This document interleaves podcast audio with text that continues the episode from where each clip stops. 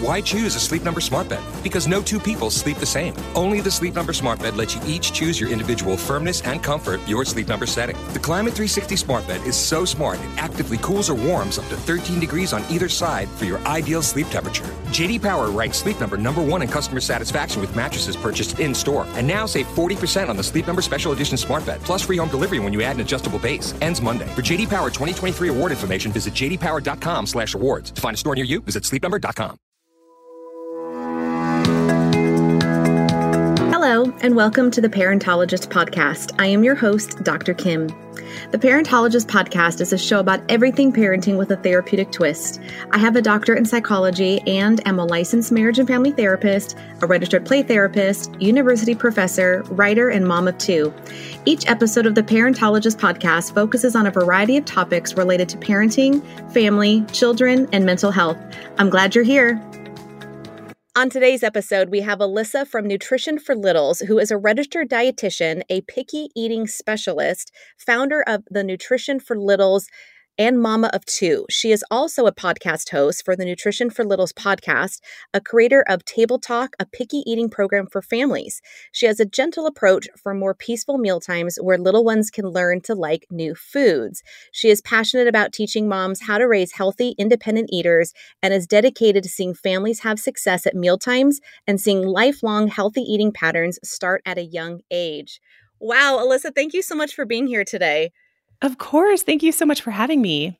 I am so excited to talk to you. Um, not, I mean, I, I, want everyone who's listening to learn all of your wisdom that you have. But I, as a mom of two little ones too, I, I'm I'm gleaning from whatever you're going to share today. I love it.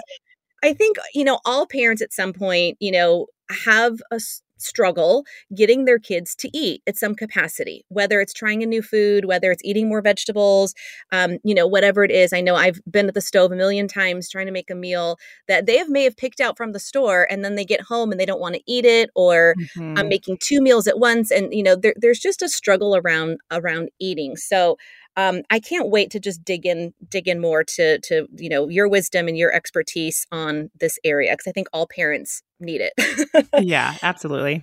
You know and as a mom okay so as, as, when my kids were little i thought i was like the mom of the year. I was like oh my kids love vegetables so much like they would eat everything they would try everything i put in front of them and then all of a sudden one day it just stopped do you see that in your practice? I mean, do you see that there's yeah. almost like a developmental transition that happens with kids at a certain age? Yeah, absolutely. And, you know, this is something I talk uh, quite in depth about inside Table Talk because, in all reality, this is a phase that a lot of parents experience with their little ones. And that's for a reason. It's actually a lot of it is biological, right around the 18 to 24 months age. Now, sometimes a little bit earlier, sometimes a little bit later.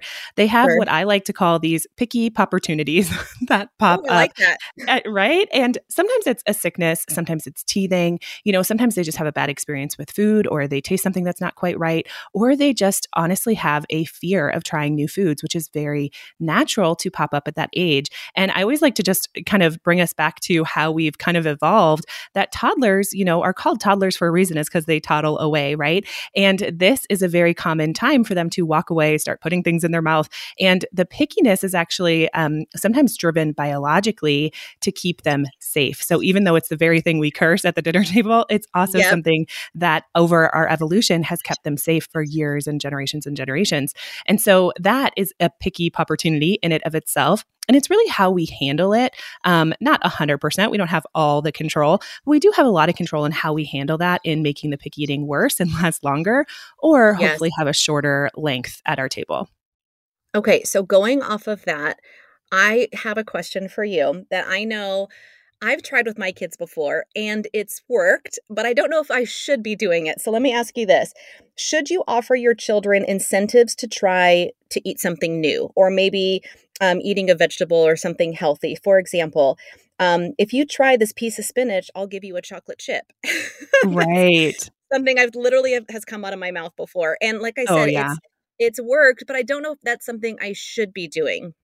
Sure. And I, I love the approach you're taking because you're like, I don't really know, but it has worked. And, and that's what oftentimes leads to us continuing to replicate things that have worked in the past. And that's just human nature. So I typically recommend to stay away from any sort of bribing, begging, pleading, guilting, um, demanding. You know, all of those fall under these added pressure techniques.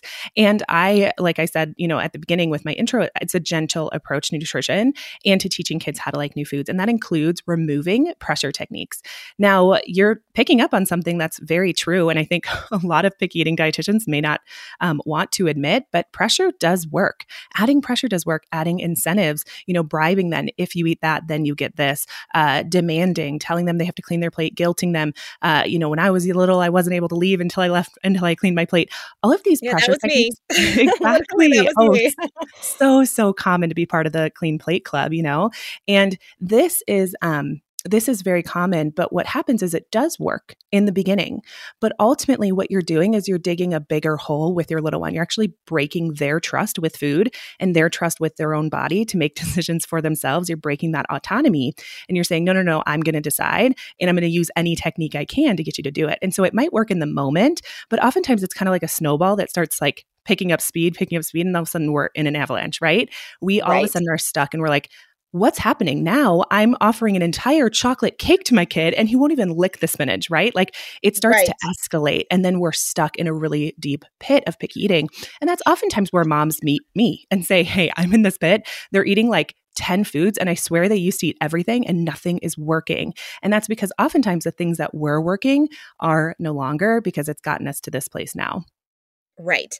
And and I love that you bring up pressure techniques because I mean I do I have legitimate very clear memories of me sitting at the table by myself crying probably hours after everyone else has left the table yeah. with a brussels sprout in front of me and begging my my parents you know to you know and i would do everything i can to like wait for them to turn around so i can like you know throw it in the trash can or you know whatever it is sure um, feed it to the dog yeah something and you know I, I have those clear memories and you know, I'm not saying I'm traumatized by it necessarily, but it's just those are very clear memories. And I remember thinking right. to myself when I became a mom that I didn't want to do that. But sometimes, like you said, you're you're so desperate maybe for your kids to eat because they're refusing to, or you really want them to eat healthy and not just, you know, chicken nuggets and macaroni cheese for every meal that you're you desperately try to do these things. So what are some other pressure techniques um, not to do? What are some things we should avoid as as parents because sometimes they just kind of come innately you know sure um, yeah for example i've heard parents say if you don't eat your food you have to you go, go you know you're going to go straight to your room and go to bed or right. You know whatever the case is and obviously i don't like that but i know it's very common so what are some sure. pitfalls or some things we should avoid when it comes to pressuring our kids yeah, absolutely. Such a great question. I do want to kind of touch on something you mentioned in there is that we're doing this out of love. And I think I think sometimes when I get on Instagram, you know, it's such a quick platform people just see your stuff and scroll.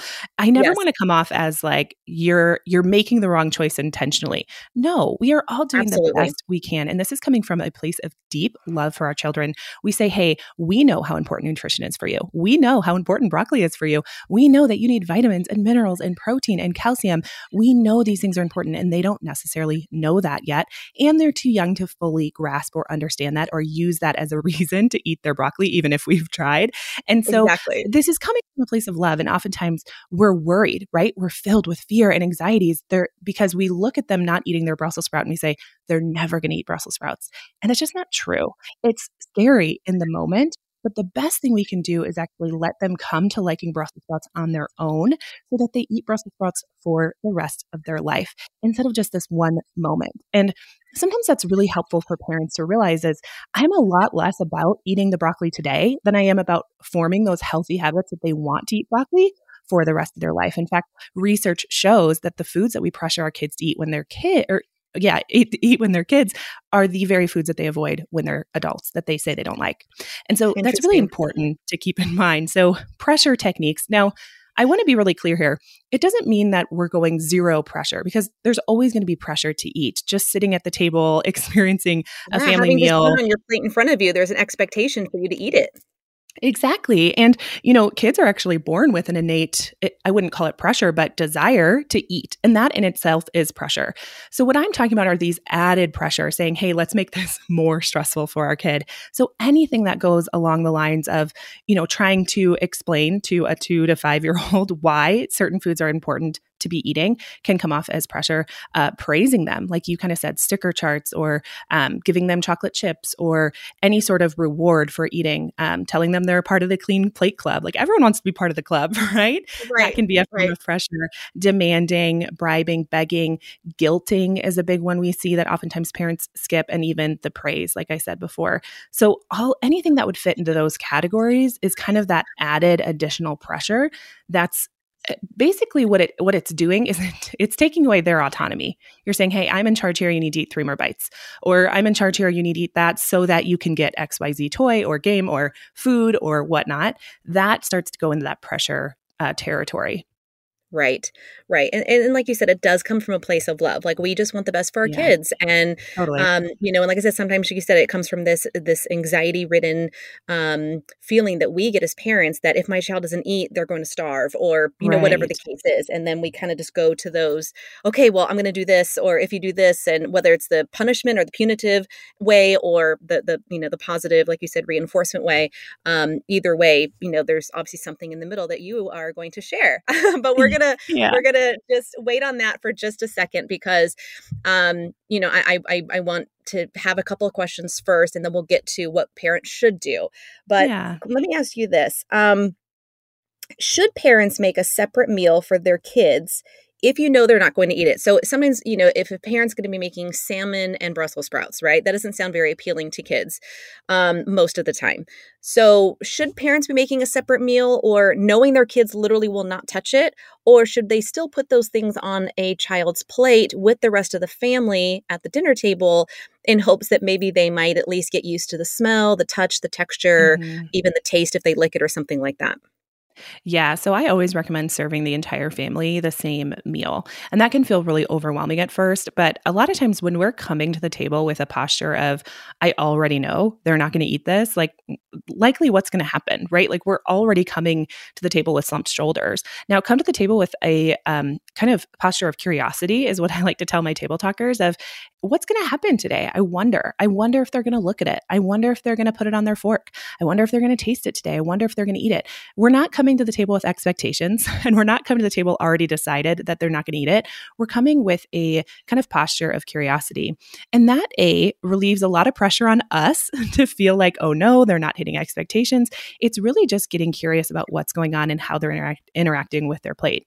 Now, that being said, although I don't recommend making completely separate meals, I do recommend recommend being considerate, right? And so I always like right. to say, be considerate, but don't cater. So instead of catering to them, like, oh, I know they're not going to eat this pot roast, so I'm just going to make the mac and cheese and cut out the fight, which I completely understand that fight is real. Instead, can we say something along the lines of, okay, I'm making pot roast for the family. What side can I offer alongside of it that is something that they would normally eat and have eaten in the past? This is what I call a safe food. So I always recommend everyone gets the same food on their plate, but we are including at least one safe food that they can fill up their bellies with.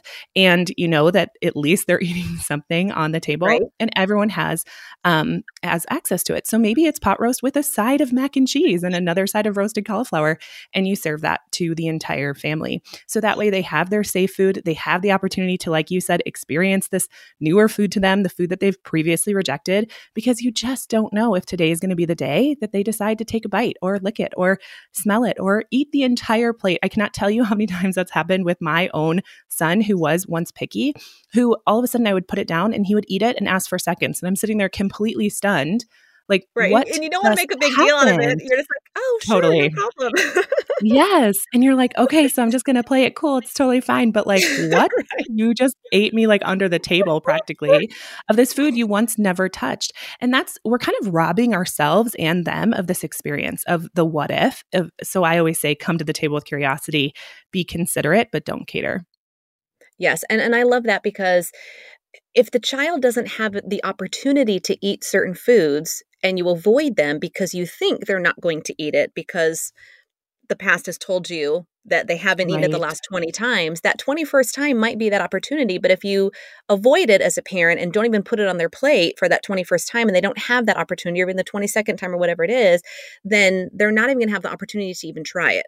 Or, you know, as a play exactly. therapist, I'm, yeah. I'm, very into, you know, sensory eating, you know, um, love I, it. Yes. Playing with your food, you know, giving the child the experience, the sensory experience of food. Like I said, smelling yes. it, looking at it, feeling the texture, um, smelling it, licking it, all those things to get used to a food because, you know, like you said, it may not be the first time or the 10th time, but continuing to give them that opportunity is is is really key. Um, and I love the fact that I know you call them safe foods. I usually call them preferred or non-preferred food, but I, I usually try to do that as well, where I put something right. they really like on their plate, something kind of neutral that they like but they don't love, um, and then also maybe something new or different or something they haven't really eaten in the past, but I want them to still be exposed to it.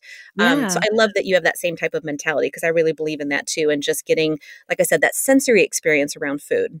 Exactly. Right. Yes. Um, now, going back to that, how many opportunities in your experience have you seen parents needing? You know, will it be 21 times before they eat the broccoli? I mean, I'm sure it's different for every child. Not every child is the same, I know.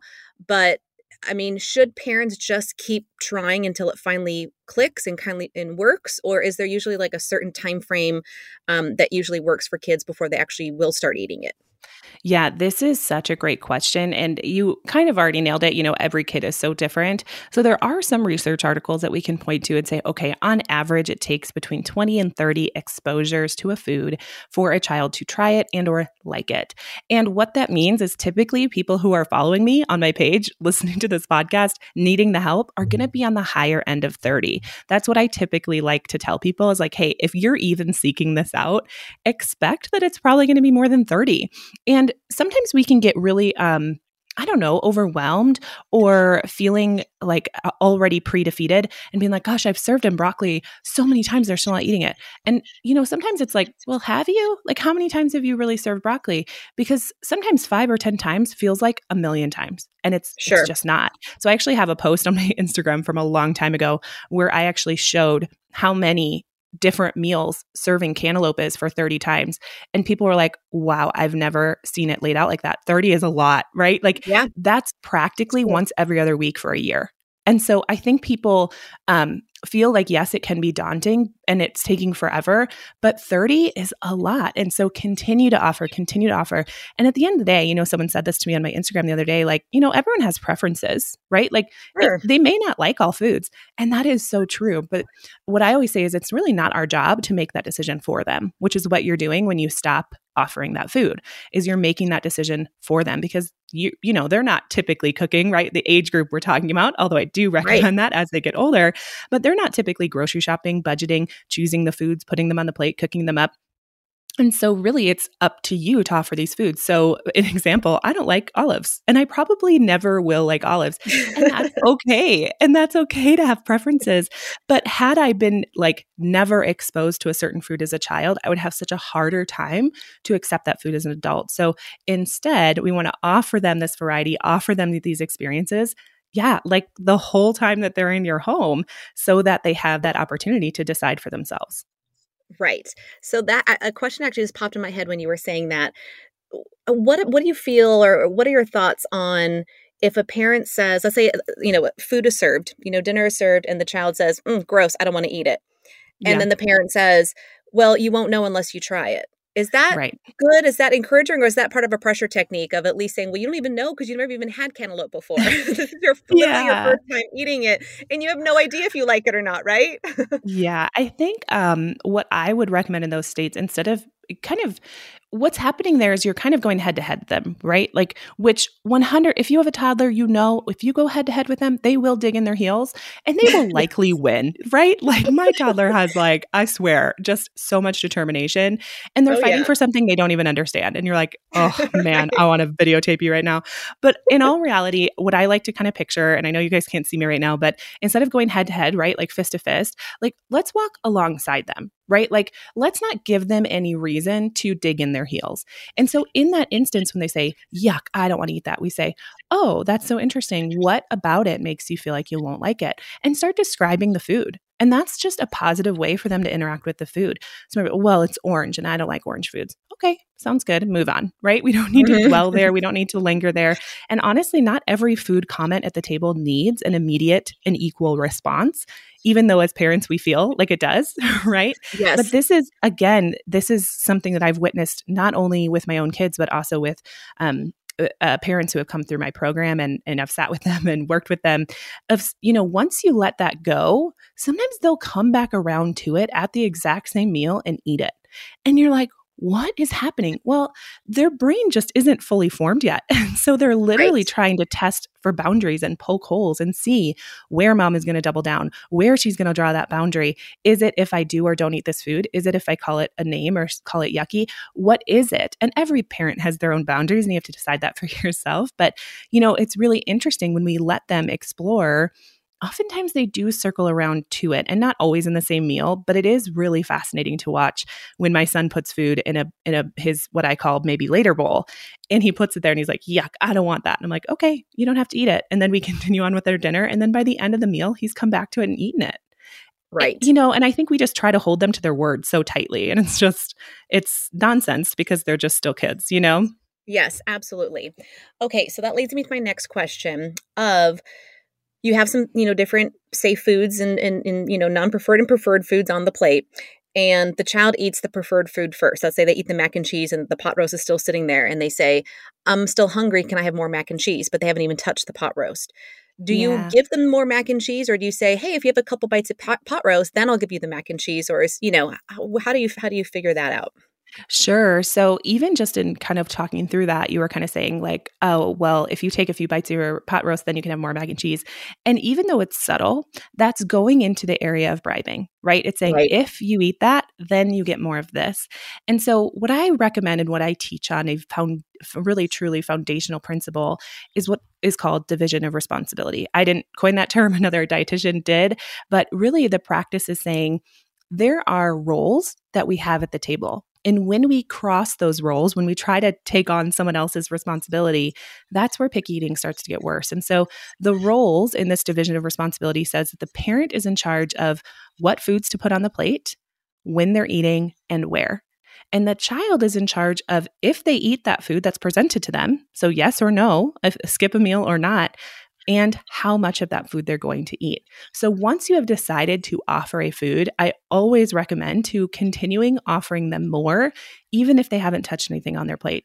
Now, there are still a few caveats on that. And honestly, I can't just get into that all now. I have an entire podcast episode on when to say no on my podcast, okay. Nutrition for Littles, because of course there's some like gray area, some nuance of, well, how much do I have in my home? I can't just buy endless mac and cheese and just continue to fill their plate. And what about other mm-hmm, people right. at the table?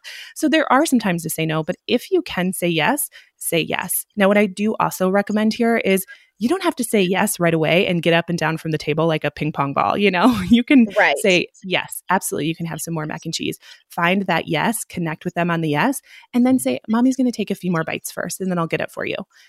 Nothing mm, like without that. having to touch or look at anything else on their plate. We're not suggesting what they do in the meantime. We're just saying, hey, give us a second. And oftentimes kids will experience their plate for just a few more minutes while they wait for whatever the yes. food they want. And it will lead to them eating. Not always, but sometimes. Yeah, you know, I've actually noticed that with my kids sometimes. You know, when I've said just yeah. give me ten minutes, and I either forget or I get sidetracked or just whatever, totally. and then all of a sudden you see them at least picking at it or t- you know touching it, or like I said, some of that sensory experience comes out. So yeah, um, and it's, it's, important for our kids to notice that hey, moms have needs too, right? Sure. And when I'm a mom or when I'm a dad, my needs are going to be important, and that's kind of like a nice little fallout of that experience as well as them realizing that we're all human, and that's a slow learn for them, right? Yes. It's like oh, mom has needs we need to make sure she gets right. full so she's not cranky with us later, you know? yeah, it's that role modeling, it's that setting boundaries. I mean, yes. all of that's really healthy teaching for kids. So exactly. you touched on something that led me to another question that I wanted to ask you is about portion sizes. So yeah. obviously, you know, kids have smaller tummies than adults do, but um, you know, when I notice that when I put too much food on my kids' plates, they won't eat it as much. They're almost just kind yeah. of overwhelmed by it just from the get go when I first put the plate down. So, how do we know, you know, should we just put two grapes down instead of four? You know, how do we know kind of how what mm-hmm. portion size works or is it just kind of a trial and error with which each, with each child? It's definitely a little bit of a trial and error, but I always recommend to put less on their plate than you think. Like, truly, what you think you need to be putting on their plate, cut it at least in half, if not into a fourth. You're exactly right. And what you're picking up on is overwhelm.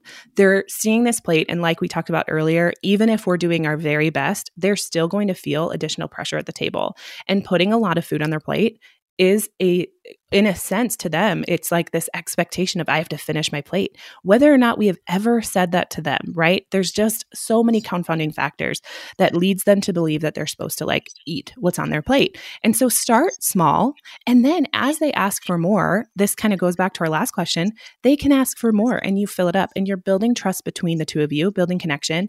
They're learning how much they need. They're listening to their body. There's a lot going on when you actually allow them to ask for more get their request fulfilled, and really they're experiencing how to tune into their own hunger and fullness and how to advocate for what they want, which builds confidence and autonomy. And all this is happening around the table, which is, in my opinion, really beautiful to see. So starting with less is so, so helpful. As far as how much kids actually need, um, it's so variable. So kids don't grow perfectly on a growth chart. They shoot up and then they plateau, and then they shoot up and then they plateau, and then they go up a little bit and then they plateau. But when we go to the doctor's office, we see this nice curve, which in our head we kind of interpret as, oh, they should be eating about the same amount every day, if not a little bit more each day, because they're growing. And it just simply isn't the case. They'll have days where they can eat two, three, four servings of something, yep. and other days where they don't touch anything. And this is very normal.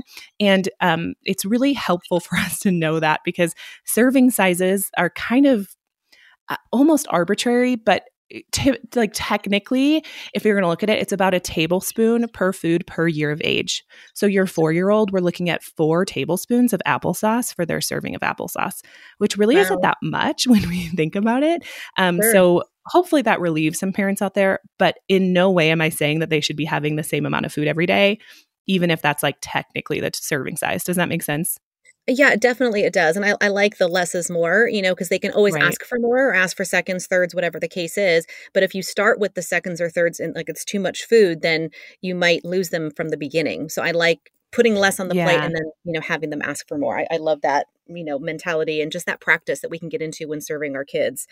Right. Um, what about kids who eat with their hands instead of utensils especially let's say when they're when they're toddlers yes i can get it developmentally those fine motor skills are still developing and etc but what about a child that already knows how to eat with their utensil but they just choose not to because either they want to eat quicker and it's faster to eat with their hands or whatever mm-hmm. the case is? Um, what's normal what's not normal and what should parents do about it Sure. So the best thing you can do about is modeling the behavior. Um, I'm, you know, honestly, as a dietitian, some of the uh, motor skills are a little bit outside my scope. So I can do kind of the first few things, and then I'm like, okay, you need to maybe go see an OT or a PT to make sure that your motor skills, your gross motor skills, are working correctly, like being able to bring food to their mouth, cutting with a fork.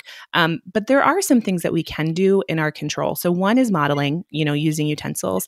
Two is providing them with appropriate sized utensils. So many times parents are giving them adult sized or baby sized. And it's unfortunate. I wish this wasn't the case, but it, it is kind of nice to buy those toddler sized utensils. And there are some things to look for for sure, but ones that are easy for them to grasp, that aren't too pointy or sharp, that have a good weight to them. You know, all of these things to encourage them to make it easier because you're exactly right. If it's hard, if it's frustrating, they're going to give up. And also knowing that there are some foods that are just always going to be easier to eat with your hands. For example, I still to this day, I'm such a child. I eat pancakes with my hands. I butter them, I dip them, I eat them practically like a taco. Same thing with tacos. So there are going to be some foods that they might prefer their hands, and that's okay. I always say trust your mama gut. If you're like, this might be an actual motor issue, talk mm-hmm. to your mm-hmm. doctor, get them evaluated. Absolutely, that's outside of my scope. However, there are some things that we can control that help encourage them to do this.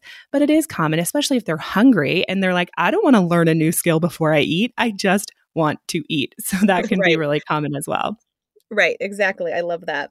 Okay, so going back to, you know, me being a play therapist, you being a dietitian yeah. and finding fun ways to eat food or to make just eating mealtime fun um, I'm all about the different parenting hacks, you know, to, to make that happen. I know you've mentioned a few on your site, um, like putting a pairing a straw with some soup. So maybe instead of eating yeah. the, the, soup with a spoon, you have a straw, or um, you know cutting a sandwich into little cookie cutter shapes versus just giving a piece of bread cut in half you know type thing um, right. i probably just gave your two best ones away i don't know but what what other kind of fun playful um, food parenting hacks do you have to try and help your kids to eat in a playful way Oh, yeah. I love this question. So, yeah, shapes are a big one. Um, I was really against them for a long time. Kids don't need shapes to eat food. Well, no, but it does help. It makes them excited. the yes. straw's a great one. Also, just changing out utensils, making them a little bit more fun. We have like a tractor utensil. We also have used like baby bell peppers to be um, scoops or spoons before, Ooh, which is kind of fun. Yeah. Um, also, just here's what I, my recommendation is for parents. Um, find what they're interested in and try to find a way to weave that into having fun with food. So is that dinosaurs? Great, find a dinosaur plate. Is that, you know, I, my my son when he became a big brother, he loved being a big brother. So I started talking about how his babies were uh, or his uh, Brussels sprouts were babies and big brothers and dads and moms and he loved it and just telling a story behind it, singing a silly song about it, having a dip and calling that dip something goofy, you know, like if it's I don't know, ranch dressing, maybe it's like snow or um, you know maybe it's some sort of anything that they're interested in, mud or dirt or something like that. and that. so that always just makes it really goofy. A big one too is sprinkles, and not always the rainbow sprinkles, although those are really fun, but using anything like sprinkles, like chia seeds or the very tip tops of broccoli, you can kind of rub that off with your thumb and use those as sprinkles. So there's a thousand different ways to make it fun. And sometimes that feels really overwhelming to us. And this is just a reminder that everything is only fun because it's novel. So don't overdo it because then all of a sudden it's no longer novel, right? And so right. use it sparingly, but also kind of flip back and forth because eventually if you do so much fun and shapes and, and wild things with food, regular food is just as novel. you know what I mean? So it's okay to mix it up.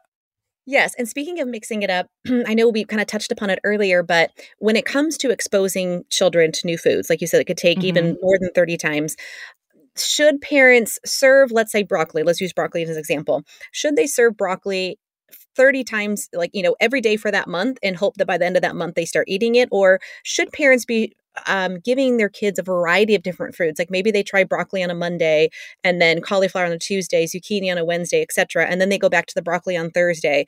Um, what do you think is yeah. the best, best method? Yeah, I definitely think that every day can get very overwhelming and burnt out for them, right? Like we'll get burnt out on food pretty easy. I know I do. And so, like, honestly, can't even have Mexican twice in a week. I'm like, all right, I'm over it. I need something different. Yeah. and so, just remembering to keep it casual. And I like to say, maybe pick one or two foods to focus on every month and introduce them just one to two times every week. And also looking for signs that they are burnt out on it and giving them a nice long break, like a week, two weeks, maybe even a month before you reintroduce it. Sometimes they just need a break from that food, and that's okay too. Yes. And I actually, now that you said that, it reminded me that. Um, so I used to work specifically and exclusively with children on the autism spectrum, um, mm-hmm. and some with very, very serious food aversions. You know, yeah. Um, and you know, so we would have this um, almost rot- rotation going on where I would almost have the whole month planned out, and every week or every day we would introduce you know do, new and different foods, and you know, um, we always had them at least twice a month, but it was very spread out. You know, just so they can get exposed, and then we did um, you know, things like, you know, let's the, like almost like exposure therapy, where the first time yeah. they just see a picture of it, here's a picture of a carrot. So they at least hear the word carrot, they compare it with the picture. And then the next day, maybe they have um, an actual carrot on their plate or in their bag, mm-hmm. you know, mm-hmm. for, for snack time and they just kind of look at it. And then the next day, they actually open the bag and maybe get a smell of it, like what it smells like. And the next day, maybe we try to get them to lick it. And then maybe by the fifth day, we get them to actually try and take a bite, you know, whatever it is. Um, do you find that works? Um, I know it worked for me and some of my clients. Um, and again, you know, in a very uh, exclusive population, but do you find that that's something helpful that we can do as parents to kind of expose them in a small um, way that kind of stacks up to actually getting them to the finale of actually eating it?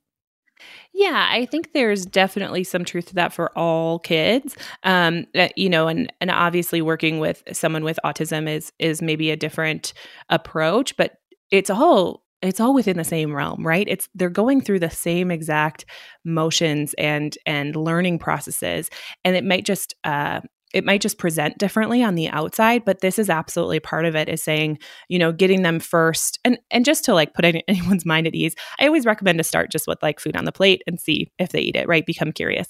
But if you are struggling with with picky eating and there's certain foods they won't eat that you want them to eat absolutely being okay with them having it on the table on their plate looking at it playing with it outside you know um, of the table. So maybe it's scrambled eggs for you. So they're actually involved in scrambling the eggs before you make them. Getting all those different exposures and 100% like play therapy with foods is cannot be understated so important to get yes. all those different senses. Yes. Oh my gosh 100% and and truly just letting them experience the food.